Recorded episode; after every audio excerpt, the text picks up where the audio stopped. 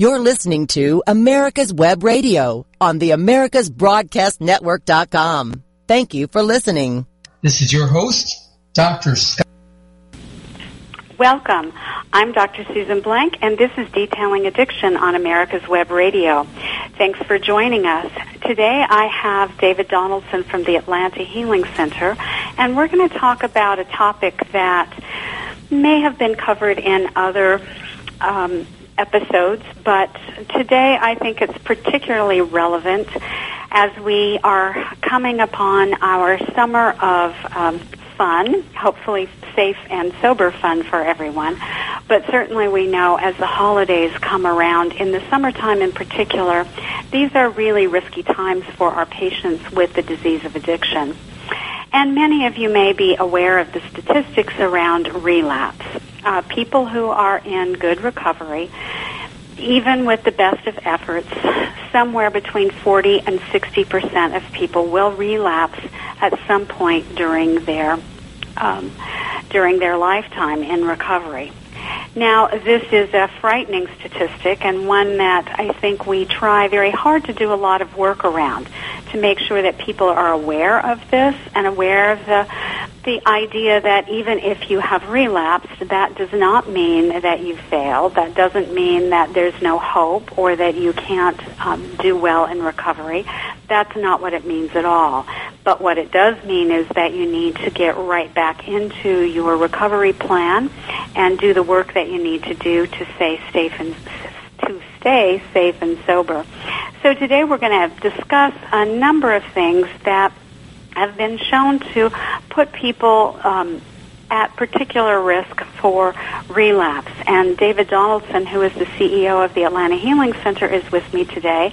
And we're um, we've been discussing this very interesting article that came from uh, Caron Treatment Centers. Um, David. Hi, Susan. I'm so glad to be here today. I um, I find that, that the discussion of relapse is, is crucially important there's such a, a message out there in the community that relapse is a part of recovery, and and I cringe when I hear that. I want to want to challenge that thought every time I have the opportunity because it really is not a part of recovery. It's it's more a part of the disease. Relapse is a part of the disease of addiction. So if somebody has a relapse, there's they've they've either continued the relapse as as it talks about in the the article from Caron, with um, an addiction interaction where where somebody's got more than one addiction that they tend to go back and forth between um, um, keeping either the drug addiction or an addiction related to relationships or an addiction related to gambling and they'll have abstinence from one or the other at a given time but they don't have complete abstinence and so they're keeping that reward pathway going or it can be a situation where they've just kind of gone back into disease by not taking care of their recovery, by settling back into old patterns or hanging out with old situations that just reactivated the disease process. Um, so again, not the recovery process, but the disease process leading them back into that that pathway. And it's these pathways, unfortunately, that have been laid down in, as we talk about, steel cable, where people have had a thought, a feeling, a situation in their life, and their automatic response becomes um, to use in order to change that thought or feeling. And that's the that's the go-to, that's the automatic, and the work of recovery is to undo that to some degree or another and to lay down other pathways of other options to do when you are feeling a certain way or having thoughts in a certain way that unfortunately make you think about using using doesn't have to be the one and only option, although for many of our patients, especially early in recovery, that's the only option they've known for so very long. And that's um, learning new learning new things and learning new coping skills is how we put down new pathways and how we, and I'm talking about literally pathways or networks in the brain this is a, a literal phenomenon, not just a theoretical one. But you are, um, we, we talk about uh, in neuroscience the idea that neurons that fire together wire together. So the more neurons are in contact with each other, responding in um, in a continuous way, the more likely they are to become the default pathway or the way that the person automatically responds. And that's how we build a lot of real important um, things called habits that help simplify our life. But when it becomes, if I feel this way and now I need to use drugs, that is a pathway or a network that we need to break. Yeah, the um, the the image of that network um, is, is becoming more and more real.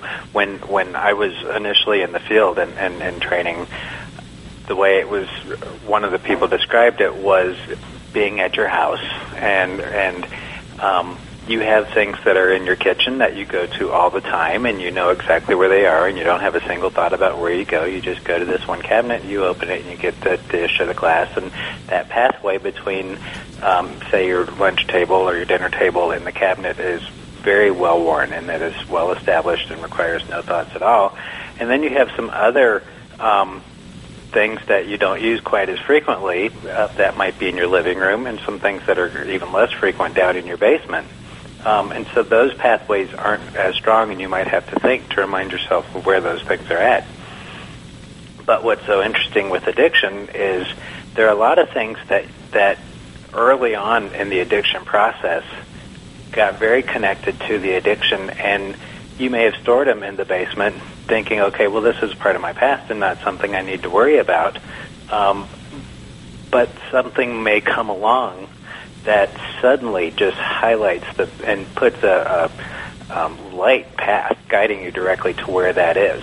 Um, we talk about things that in, in your early using period, when somebody is really enjoying the, the, the drug or the behavior that they're using, the things that are getting associated at that time get just hardwired. Um, and so the pathway to where that is at, even if you haven't thought about it in a long time, can can be like you were saying a still still wire.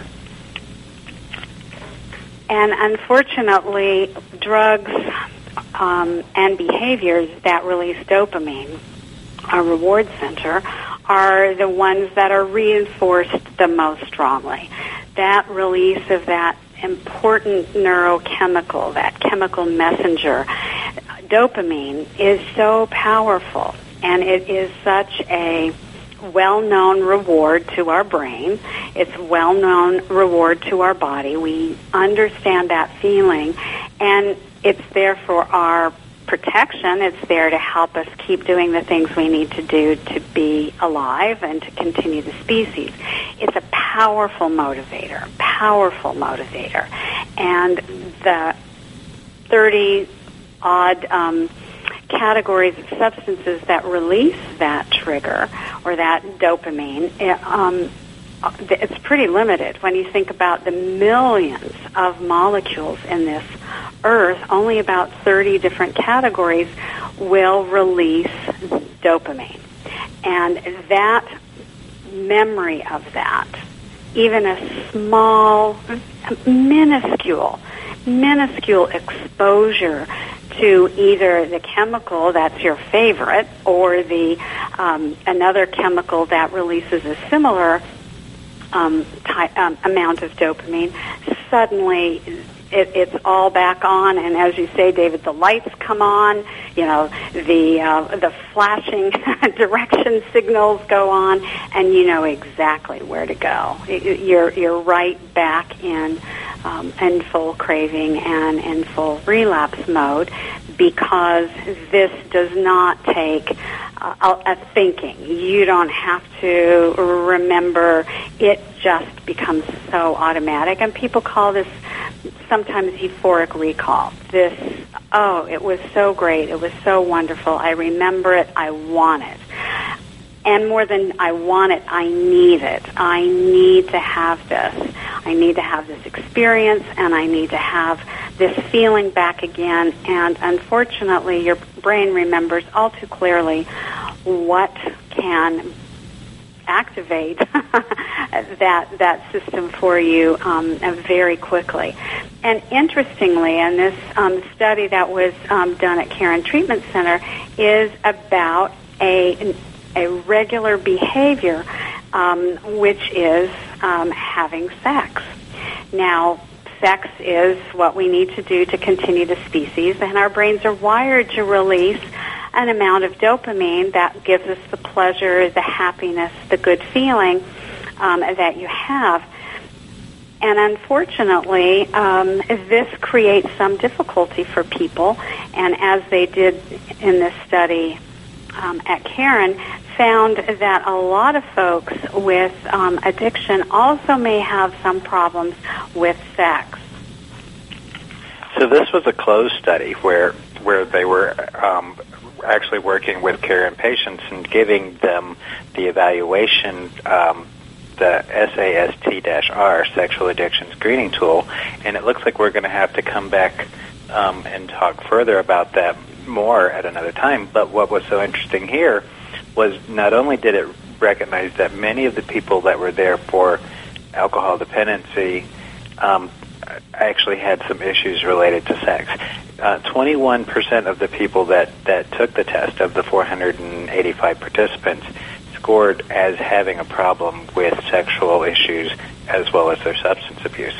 But the part that really grabbed my um, attention was the different aspects of that disease. So when we get back, we'll we'll go into those two aspects. So please stay tuned. We'll be right back. Perhaps you are struggling to cope with the disease of addiction. If not, you probably know a family member or friend that needs help in battling the cravings and the personal and professional damage done by the effects of drugs or alcohol. Get a pen and paper and be ready to write down the following. These are the issues that the trained staff at the Atlanta Healing Center address and treat every day. Their doctors and counselors with over 40 years of practice in the field of addiction can treat the suffering individual in a thoughtful, compassionate, and experienced manner and guide him or her along the path to recovery. So call 770-696-9862 and speak to a knowledgeable staff member about how you or your loved one can be helped to enjoy a better and healthier life. More information is also available on the website at www.atlantahealingcenter.com. This is Lawyer Liz. Join me each week as we discuss drones, the Internet of Things, and all the technology in between. It's Buzz Off with Lawyer Liz, Wednesdays at 2.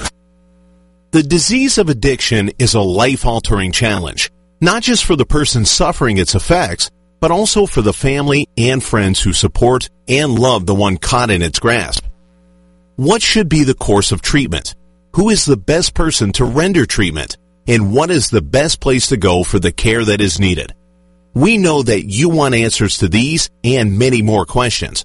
Call 770-696-9862 and speak to a representative of the Atlanta Healing Center. They can tailor a program specifically designed to address the needs of the person suffering with an addiction or give you guidance as to where that help may be found. Information is the key and the trained staff at AHC is here to assist.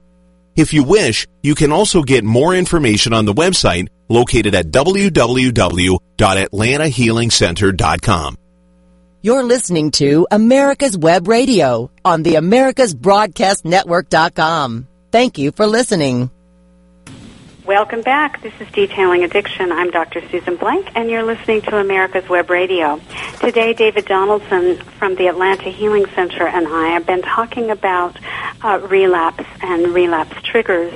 And right before the break, David, you were explaining a little bit about this study that was done at Caron Treatment Centers up in Pennsylvania involving Patrick Carnes' um, sexual uh, addiction screening test and or screening tool and that a number of the individuals that were tested in fact did you say 21% mm-hmm. Um, 21% of the 485 participants had a positive result indicating some sort of problem with sexual issues. and you were going to um, talk a little bit more about some of the specifics related to that. Well, so part of what it was really looking at was was a phenomenon known as addiction replacement, where an individual may have an addiction to alcohol or an addiction to drugs, and they've gone into a treatment program and they've done the steps to get off of alcohol. Um, but then when they get out, they replace because they're still in that that pattern of seeking the dopamine rewards. They'll replace it with gambling or with sexual behaviors or with um, um, jumping into various relationships to continue to get that, continue seeking either relief or to seek pleasure. But they're doing one of they're doing something to continue getting that, um, rather than stopping and learning how to deal with life on life's terms.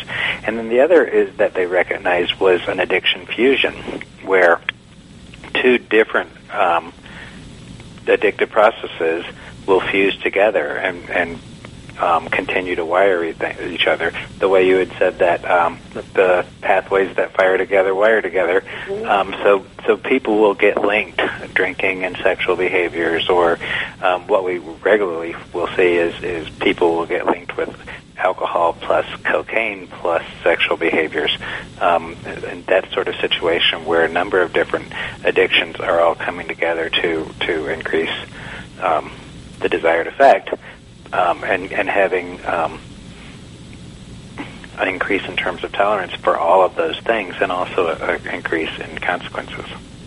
And unfortunately, with many of these folks, if you don't recognize that there is this fusion and that you have to address all of those things, not as, oh, you're using a relationship or sex as a, a way to distract yourself or a way to self-soothe, but that actually um, the intimate behavior is triggering your desire to also add the drugs if you don't address that and you don't recognize that, that's going to create a huge relapse potential. Now, not everyone uses it in that way, and for some people, it's the relationships or the sex itself that becomes um, a, another way to get dopamine, and, and that they're not fused together. Um, a common scenario that we see to kind of illustrate um, what happens we're seeing more and more older folks, and by older I mean over the age of 30, 40. um, older is relative nowadays. Um, and getting more relative every day. Every day. Um, but that may be um, engaged in, um, in sex with um, uh, prostitutes and these um, situations result in that person getting exposed to a drug that they may have never used before, may have never considered using, such as cocaine or methamphetamine. And um, it, is that joining those two behaviors together that then creates what we're we're sometimes seeing in folks, which is a later onset of addiction to the stimulants that had not been part of their life before and had not been part of um, even a scenario that they could have imagined. But and often it's it's discounted as somebody is going through a midlife crisis or they're going through a life change and just change and just doing some wild and crazy behaviors when when in actuality they have acquired um, a, a very serious disease and and it's heartbreaking to to watch people in that category really struggle to try and get clean and and have the full knowledge that they are destroying themselves and yet still compulsively acting out in both areas. This one um, has a trajectory that travels pretty quickly from um, onset to disaster. You know, sometimes people can um, be using alcohol, for example, or pot or some other drugs for a long period of time without necessarily getting severe consequences. But when you add the stimulants like cocaine, like methamphetamine, it becomes a real rapid decline often into now they're losing their business, now they're losing their family, they're spending tremendous amounts of money, they are exposing themselves to very dangerous health risks. Lots of things go bad really quickly and again, this is something that has to be treated jointly. People need to have both of these um, uh, addictions. I mean, addiction is one thing. Addiction is a brain disease. The problem is the brain, not the behavior. But recognizing that one thing or the other thing are, are going to now trigger the desire to continue to use drugs and to act out. And this is very dangerous. And we're but, seeing it more commonly. And for me, part of what really increased the urgency of this topic was that some of the some of the areas that will um, activate dopamine and are definitely a part of the addictive process are areas that people have got to learn how to manage. Unlike um, alcohol and drug addiction, um, where abstinence is the first and foremost key model, with some of these things, people have got to learn to manage. And, and so for example, um, working with a client that has significant, significant food issues, um, and in the past they've been able to manage their food issues by amphetamines. Now that amphetamines are out of the picture, the trauma that that th- these people will experience with not having any clue how to manage food issues and how to how to prepare a meal or judge a meal or judge portion size or or judge appropriate exercise um, is, is traumatic, um, and, and trying to help them manage both recoveries and actually recognize that it's one recovery. Uh, um, because there's, there's not really a lot of places where they can talk to um, people about this as one recovery. They'll often walk out and, and they'll have five different baskets of meetings they should be going to and different readings, and all the readings are the same basic information about addiction just coming from another angle, but the person is left confused thinking that they, they have to become schizophrenic in order to recover. and that's um, certainly not the case and not our desire for folks. Um, but understanding that this is really like playing the whack-a-mole game where you get one down and another one is going to pop up and the difficulty, as you're mentioning, David, with um, some of the behaviors that can be addictive, like um, sugar or um, exercise or having intimate relationships. Uh, the problem is that you can avoid alcohol. You don't have to ever taste alcohol again in your life. You don't ever have to um, use cocaine again, ever in your life. But one of the difficulties is you have to eat and you have to eat every day and your body requires fuel and you have natural um, need for these things and just the mere fact that you're getting hungry or that you're thinking about food can be a trigger.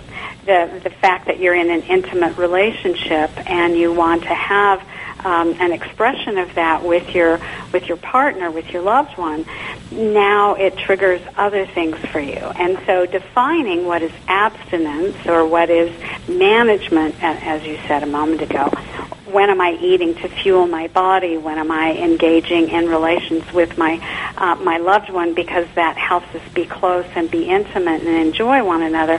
And when am I doing it to mood alter or escape or when is it destructive? It's a very difficult. Um, or even, or even more um, difficult for the person is when those things have become fused. Become fused. So a person's in um, a committed relationship and they're growing and caring and they want to increase the intimacy, but this just doesn't work without um, without cocaine or without the drugs being a part of it because the, the sexual act and the cocaine have become so fused that, um, or for some people, the pornography and the sexual act have become so so fused that they're not able to function without that. Um, finding healing and being able to recognize that this is part of what happened in the disease process, and it's going to take time and patience and the right therapist to help you heal with that and it's going to, um, in that particular um, situation, is going to also take very close support of your your spouse or your significant other, your partner, they're going to have to understand that the intimate relationship may need to change, that there may need to be some new ways in which um, affection is shared, and that the, rebuilding of trust is going to take some time on both of their parts. So it, it, it requires a um, a good therapist and a willing partner who is um, going to be able to set aside their own not set aside, but learn to deal with their own fears and concerns and anger to be able to help you as a patient be, you know, one of back to normal relations. One of the dynamics that we've seen at the Atlanta Healing Center is that because we're addressing addiction from so many different facets, from from the mind brain disease, from the social aspects, but also the impact of the disease on the body and the hormonal system, we're already talking about um, the body. We're already talking about hormones. We're already talking about foods people eat and, and how they're interacting. So it's becoming a very natural conversation for people to, to address these, which um, I, I found absolutely refreshing um, in the sense that in so many areas in my past, those things would be automatically referred out or, or automatically disconnected to a another situation, it's becoming a natural thing to talk about and address in our center. And to be able to help people have these discussions and to feel safe in doing them, and also to provide people with real practical advice and direction to help them to regain not only their um, recovery from substances, but also their recovery from behaviors. Very difficult. When we come back, we're going to talk about some other things that may be triggers besides intimate relationships or food. So please stay tuned. We'll be right back. The disease of addiction is a life-altering challenge, not just for the person suffering its effects, but also for the family and friends who support and love the one caught in its grasp. What should be the course of treatment? Who is the best person to render treatment? And what is the best place to go for the care that is needed? We know that you want answers to these and many more questions. Call 770-696-9862 and speak to a representative of the Atlanta Healing Center. They can tailor a program specifically designed to address the needs of the person suffering with an addiction or give you guidance as to where that help may be found. Information is the key, and the trained staff at AHC is here to assist. If you wish, you can also get more information on the website located at www.atlantahealingcenter.com. Whether cruising the strip in a 57 Chevy or taking the family on a vacation in a 71 Oldsmobile Vista Cruiser, you need to tune in to Classic Cars with Steve Ronaldo and Jim Weber every Saturday from 8 to 9 a.m. on americaswebradio.com. This is americasbroadcastnetwork.com. Thank you for listening. Coming soon only on americasbroadcastnetwork.com. The Insurance Deal. Perhaps you are struggling to cope with the disease of addiction. If not, you probably know a family member or friend that needs help in battling the cravings and the personal and professional damage done by the effects of drugs or alcohol. Get a pen and paper and be ready to write down the following. These are the issues that the trained staff at the Atlanta Healing Center address and treat every day. Their doctors and counselors with over 40 years of practice in the field of addiction can treat the suffering individual in a thoughtful, compassionate, and experienced manner and guide him or her along the path to recovery. So call 770-696-9862 and speak to a knowledgeable staff member about how you or your loved one can be helped to enjoy a better and healthier life. More information is also available on the website at www.atlantahealingcenter.com. You're listening to America's Web Radio on the AmericasBroadcastNetwork.com. Thank you for listening. Welcome back. This is Detailing Addiction. I'm Dr. Susan Blank, and David Donaldson is here with me from the Atlanta Healing Center. We're talking about a number of things that can be triggering for folks to make them at more risk for the um, possibility, not the probability, and David, I heard you very clearly, not the probability that they will relapse, but the possibility that they could relapse. And this is, of course, um, something that everyone is vulnerable to, regardless of how long they've been in recovery, regardless of how smart they are or um, what treatment center they went to. So people need to be aware of these things, not be afraid, but be aware and recognize that there are some predictable situations that people need to plan ahead for and need to make um, in their minds, bring a, a level of um, consciousness to, and make preparations to avoid the possibility of a relapse. So, July 4th. I think of that in particular because one of the one of the big relapse triggers for people is reminiscing. When when people are at treatment centers, often they'll go outside to have a cigarette, and while they're out there, they'll be talking about the good old days. Um, or when they're when they're just hanging around at a, outside of a meeting, they'll often find themselves just talking about the good old days. In, in the in the recovery world, we call we call those telling war stories. Um, but what they're doing is is reminiscing and connecting. And there's nothing like holidays, especially the Fourth of July, to just take you back to reminiscing um, on on all the good old days when when um, alcohol was a big part of the celebration. Um, and we we certainly have stories of the Fourth of July where alcohol made it very miserable and, and scary, but but there were also times where it just added to it.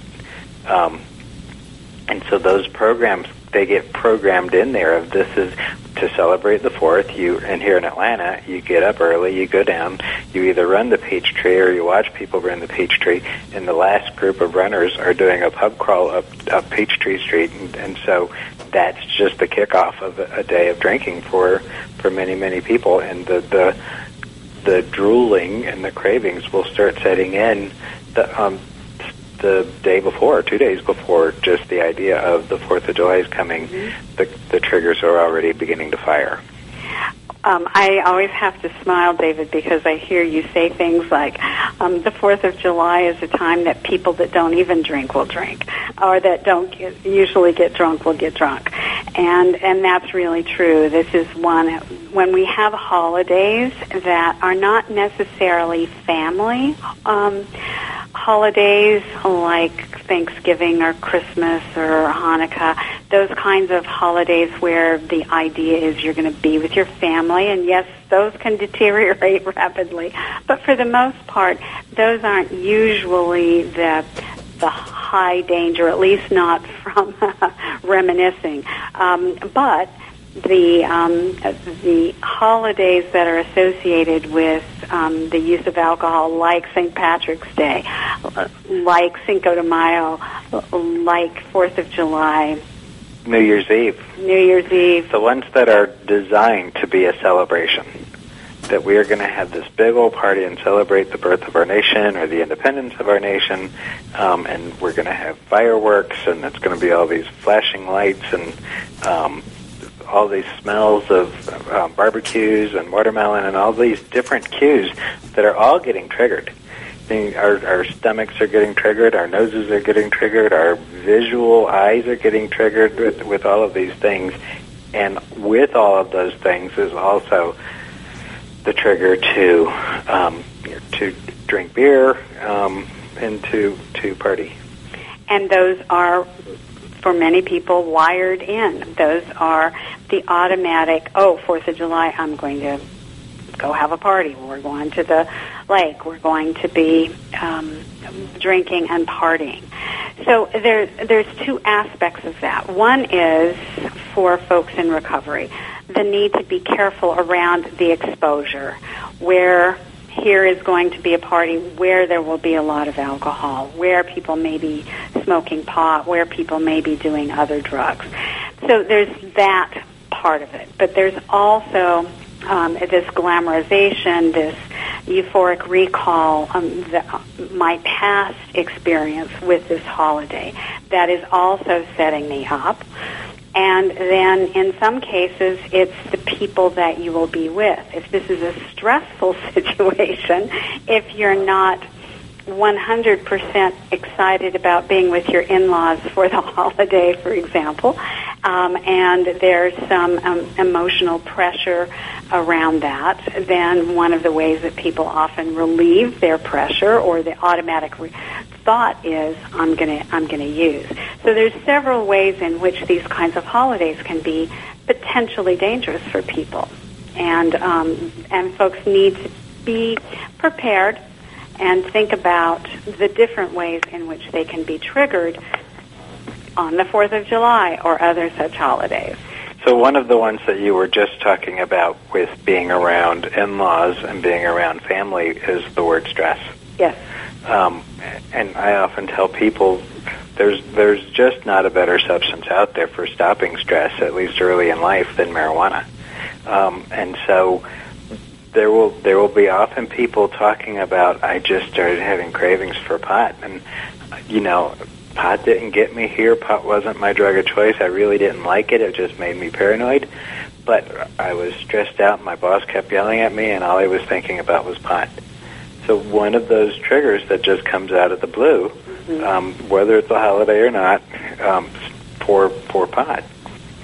And again those pathways are hardwired and it becomes a default.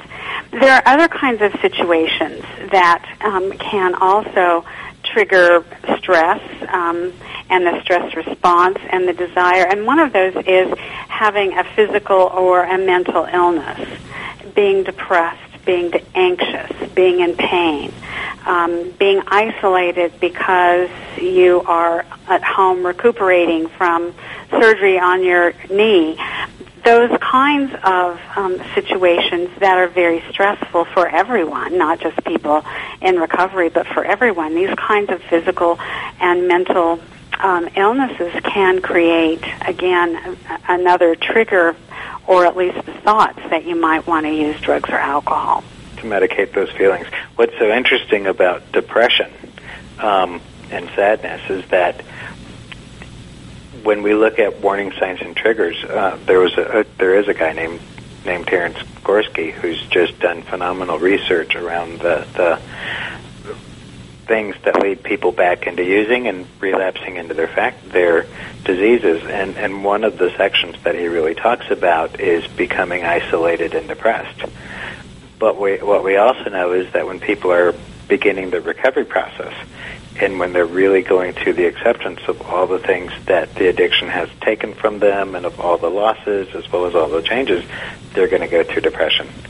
So, so people can have a real difficult time, um, and, and they're triggered in both both scenarios. Whether it's depression because they're early in recovery and they're realizing all the losses, or whether it's depression that's coming because they're becoming isolated later on in recovery. Depression still, in and of itself, becomes a trigger and it's one that doctors are so apt to just want to fix.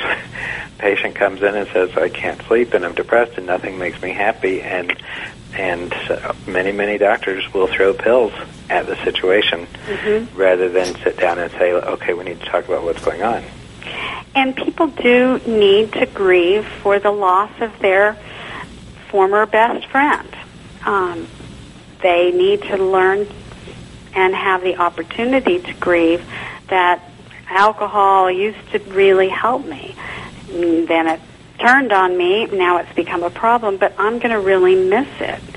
And sometimes they need to be able to say those words, and they need to talk about um, the the early gifts that alcohol gave them, and and understand that that is a loss for them and that can sometimes be part of the depression that we see in early recovery.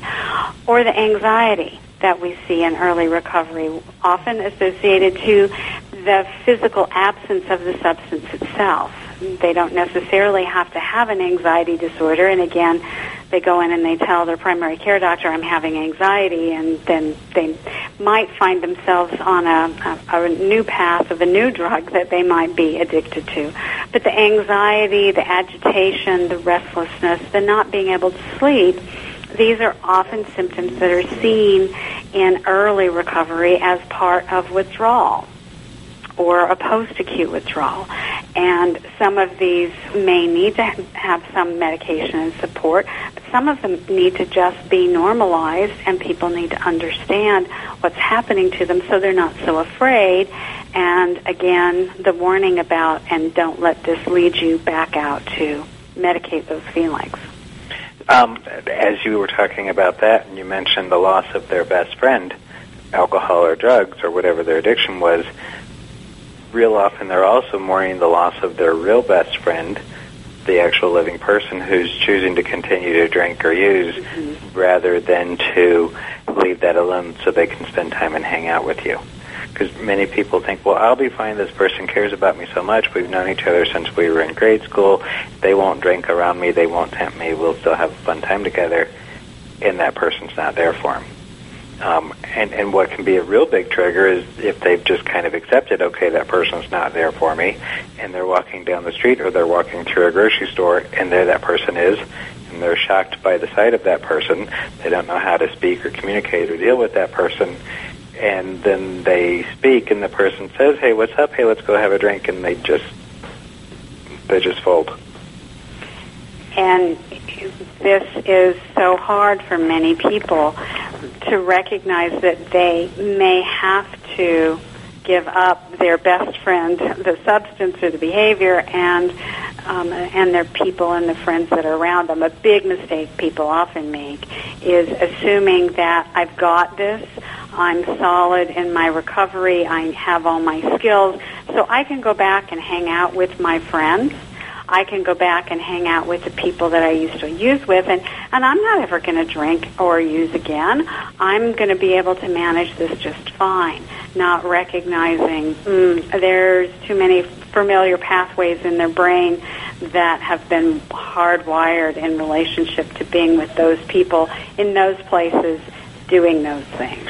And that phrase, I got this, is always a setup if they're saying I got this, then they're already walking down that pathway. And they don't got it. So when we come back, we're going to talk about a few other triggers and some ways in which people can prepare safely for the holiday. Please stay tuned. Perhaps you are struggling to cope with the disease of addiction. If not, you probably know a family member or friend that needs help in battling the cravings and the personal and professional damage done by the effects of drugs or alcohol. Get a pen and paper and be ready to write down the following. These are the issues that the trained staff at the Atlanta Healing Center address and treat every day. Their doctors and counselors with over 40 years of practice in the field of addiction can treat the suffering individual in a thoughtful, compassionate, and experienced manner and guide him or her along the path to recovery. So call 770-696-9862 and speak to a knowledgeable staff member about how you or your loved one can be helped to enjoy a better and healthier life. More information is also available on the website at www.atlantahealingcenter.com. Hello, I'm Dr. Mike Koriwchak. Have you ever wondered what doctors talk about amongst themselves? If you do, join us on the Doctor's Lounge and hear the doctors' conversations amongst themselves. Join me and my co-host, Dr. Hal Scherz, every Thursday morning, 8 to 9 a.m. With all the back and forth in today's politics, it seems as though the Constitution gets lost in the mix. If you want to brush up on your Constitution, then join Michael Conley every Wednesday from 4 to 5 p.m. for the show Our Constitution on americaswebradio.com. The disease of addiction is a life-altering challenge, not just for the person suffering its effects, but also for the family and friends who support and love the one caught in its grasp. What should be the course of treatment? Who is the best person to render treatment? And what is the best place to go for the care that is needed? We know that you want answers to these and many more questions. Call 770-696-9862 and speak to a representative of the Atlanta Healing Center. They can tailor a program specifically designed to address the needs of the person suffering with an addiction or give you guidance as to where that help may be found. Information is the key, and the trained staff at AHC is here to assist. If you wish, you can also get more information on the website located at www.atlantahealingcenter.com. You're listening to America's Web Radio on the AmericasBroadcastNetwork.com. Thank you for listening.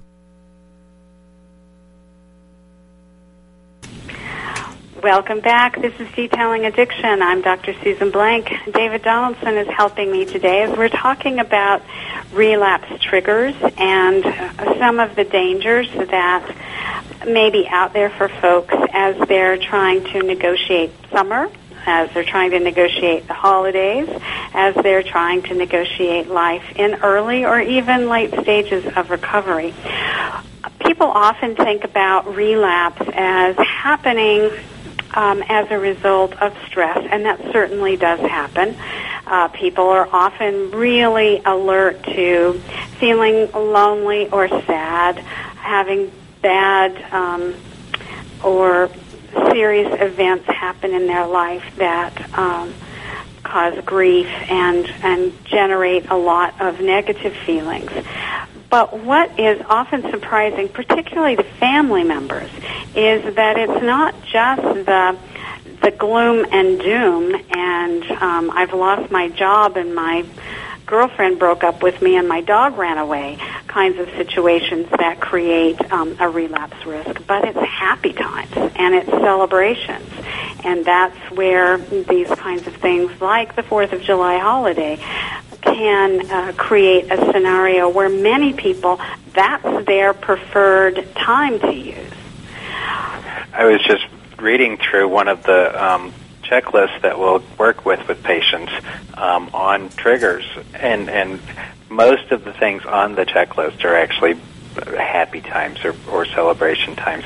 I feel like I sh- I want to just kind of read through some of them. Absolutely. Um, just so you kind of get a feel for it, this is a, a checklist of, of potential external triggers, and it wants you to identify the ones that could be a setup for you so you can plan ahead of time. Um, so being home alone, being home with friends, being in friends' homes, partying, sporting events, movies, bars, nightclubs, beaches, concerts, friends who use drugs, gaining weight, vacations and holidays, when it's raining, uh, before a date, during a date, after a date, before sexual activity, during sexual activity, after sexual activity, before work, when carrying money, um, going past a dealer's residence, going past a liquor store, driving at all, um, during work, um, when talking on the phone, when attending a recovery group, after payday, before going out to dinner, before going to a party, before breakfast, at lunch, while at dinner, after work, after passing particular street signs um, during school, at the park, in the neighborhood, um, on weekends, especially Fridays, um, when you're with family members or when you're in pain. And to that list, we can also add the entire state of Florida. Um, we can add the city of New Orleans, the city of New York. There are just particular places that Las Vegas. Las Vegas that are associated with drinking and using, and it's programmed in, I think, into our national consciousness. Absolutely, and I was just thinking of how many of those situations are difficult to avoid. Driving, I think of for people, particularly those that are trying to stop smoking. Um, before breakfast, after breakfast, um, before lunch, after lunch, while driving, while talking on the phone. Many of these things uh, can apply to all kinds of um, addictions, but uh, tobacco came to mind because I often hear people, well, I always smoke when I drive. I always smoke when I talk on the phone. I'm always smoking when I after a meal. And so everyday situations, positive situations, negative situations, boring situations, exciting situations, scary situations. You name it, it can be um, it can be a reason. And I, I once saw a calendar that was 365 reasons to um, to use, and uh, one of them was it's Viking helmet polishing day. Uh, it's, it's and of course, Tuesday. It's Tuesday. Um, it rained today. It didn't rain today. Because who's ever heard of p- polishing your helmet without something in your system? Exactly, exactly. That would just be wrong on so many levels. And, you know, this is one of the realities that I think so many of our folks in early recovery are faced with. That so much of their life, how they spent their time, how they spent their money, who they spent their time and money with, um, what thoughts they had during the day, what plans they had to make. All of these things took up huge amounts of their time and are now logged in in their brain as, oh, when I do this, I use. And it's, it's, can be extremely difficult because it really is a reworking of your thinking as well as your lifestyle. One of the characters from Saturday Night Live was talking about having just recently come back from treatment, um, and this character was saying, "I never knew there were 24 hours in a day." and he went on to talk about how days are so long. How do people get through all of these hours? Um, and then he described things he did to get through it, but we can't go into. But the, the reality for many addicts, because drugs took so much time, um, that they have no tolerance for dealing with boredom, and they have no tolerance for dealing with downtime. Both of those are are are messages that they need to be doing something, and their brain says drugs. Absolutely. A lot of times folks will say, if I'm having a craving, I'll watch TV. I'll distract with TV. And on the surface, that sounds like um, a really good plan. You know, go sit down and turn on a, a show that's interesting or funny or captivating in some way. But this is a problem. People get into this mindless state, which can often be very reminiscent of what things were like when they were using and can actually be a trigger in and of itself. You you think of the um, the just obvious trigger of television where you're seeing commercials or you're seeing people drinking or using on the t- on the screen. Right. But but the point that you brought up is is actually even more crucial. The the becoming isolated and becoming mindless and becoming um, you get into a state of depression vegetating on a couch. Now, I, I will suggest to people when they're in withdrawal and they're trying to get through those first few days of withdrawal to pull the covers over their head and stay in bed and watch TV for that period of time um, to survive withdrawal.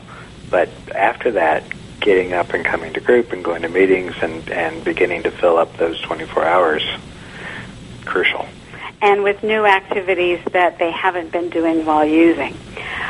So, in our last few minutes, I was hoping that we might be able to talk about some of the ways that people can really prepare themselves and um, ensure their safety, particularly over um, long holiday weekends and um, difficult times when the expectation is everybody's partying.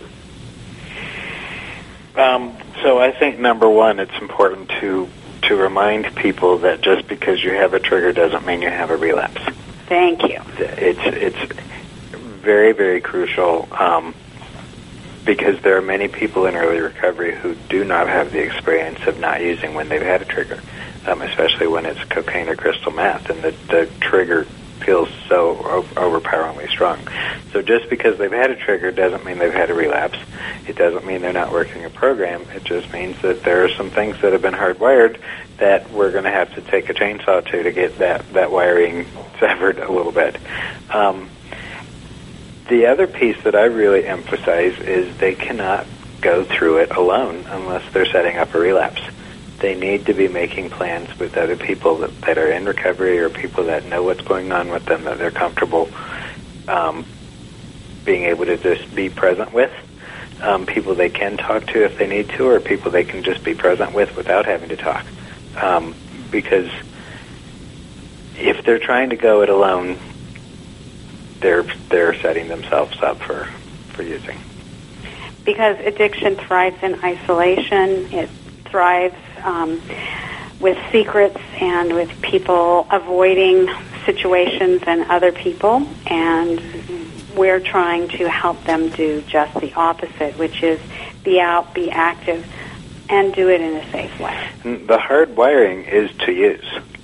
Um, so if there's not some barriers in there, other people that are active barriers to the using, and, and you're alone with, with your own brain, um, um, you're in you're in a dangerous place. Yeah, don't go in there alone. so there are some other things that I think can be really helpful, and one is, um, and we talk about this often, is the escape plan. Making sure that if you're going to be at an activity and you're not sure all who's going to be there or whether drugs or alcohol are going to be part of the menu and venue, make sure that you have a way to get home that doesn't have to involve um, a lot of hoopla or a lot of drama that you can quietly excuse yourself and and find a way home to a safe place if um, alcohol or drugs are part of where you're going to be or stress is going to be there. And then the other thing is to to have um, a plan for the next day because many people have the experience of just white knuckling it, surviving through the holiday or surviving through the stressful event or surviving through the concert, only to find themselves um, in a drinking situation the next day when they're alone and when the, the cravings hit real hard. So uh, having your recovery plan in place for the next day, knowing what meetings you're going to go to, what group you're going to go to, having some appointments scheduled will help lower the stress of the day itself, but also help get you back in back in focus with your recovery program.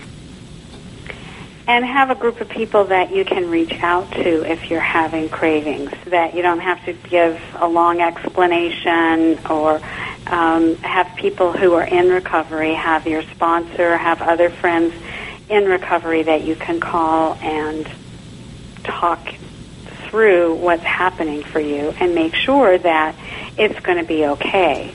And because saying it and talking about it and saying your feelings out loud actually move those thoughts and feelings to the front of your brain where you can make good decisions and choices.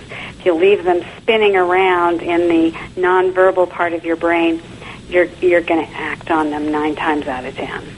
So part of what we're doing at the Atlanta Healing Center is is actually reprogramming. Um, so so they're not, not encouraged to just ignore the craving until it's going to go away, because I mean it, it may go away eventually, but it's going to be a long, long time.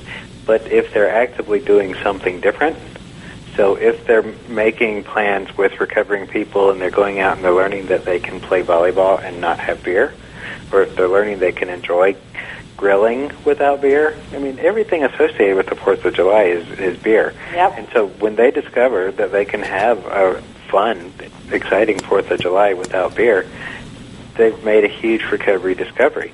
Um, and then they're able to come back and process it with with group or or in one of their sessions. And they're building new pathways towards Mm-hmm. um, recovery that are replacing the, the pathways towards cravings. And this is um, a very important thing that um, we remember.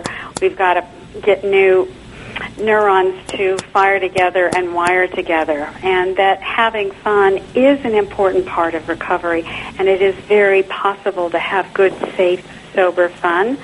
And we do really hope that you will have a safe and sober and fun 4th of July.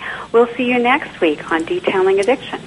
You're listening to America's Web Radio on the AmericasBroadcastNetwork.com. Thank you for listening.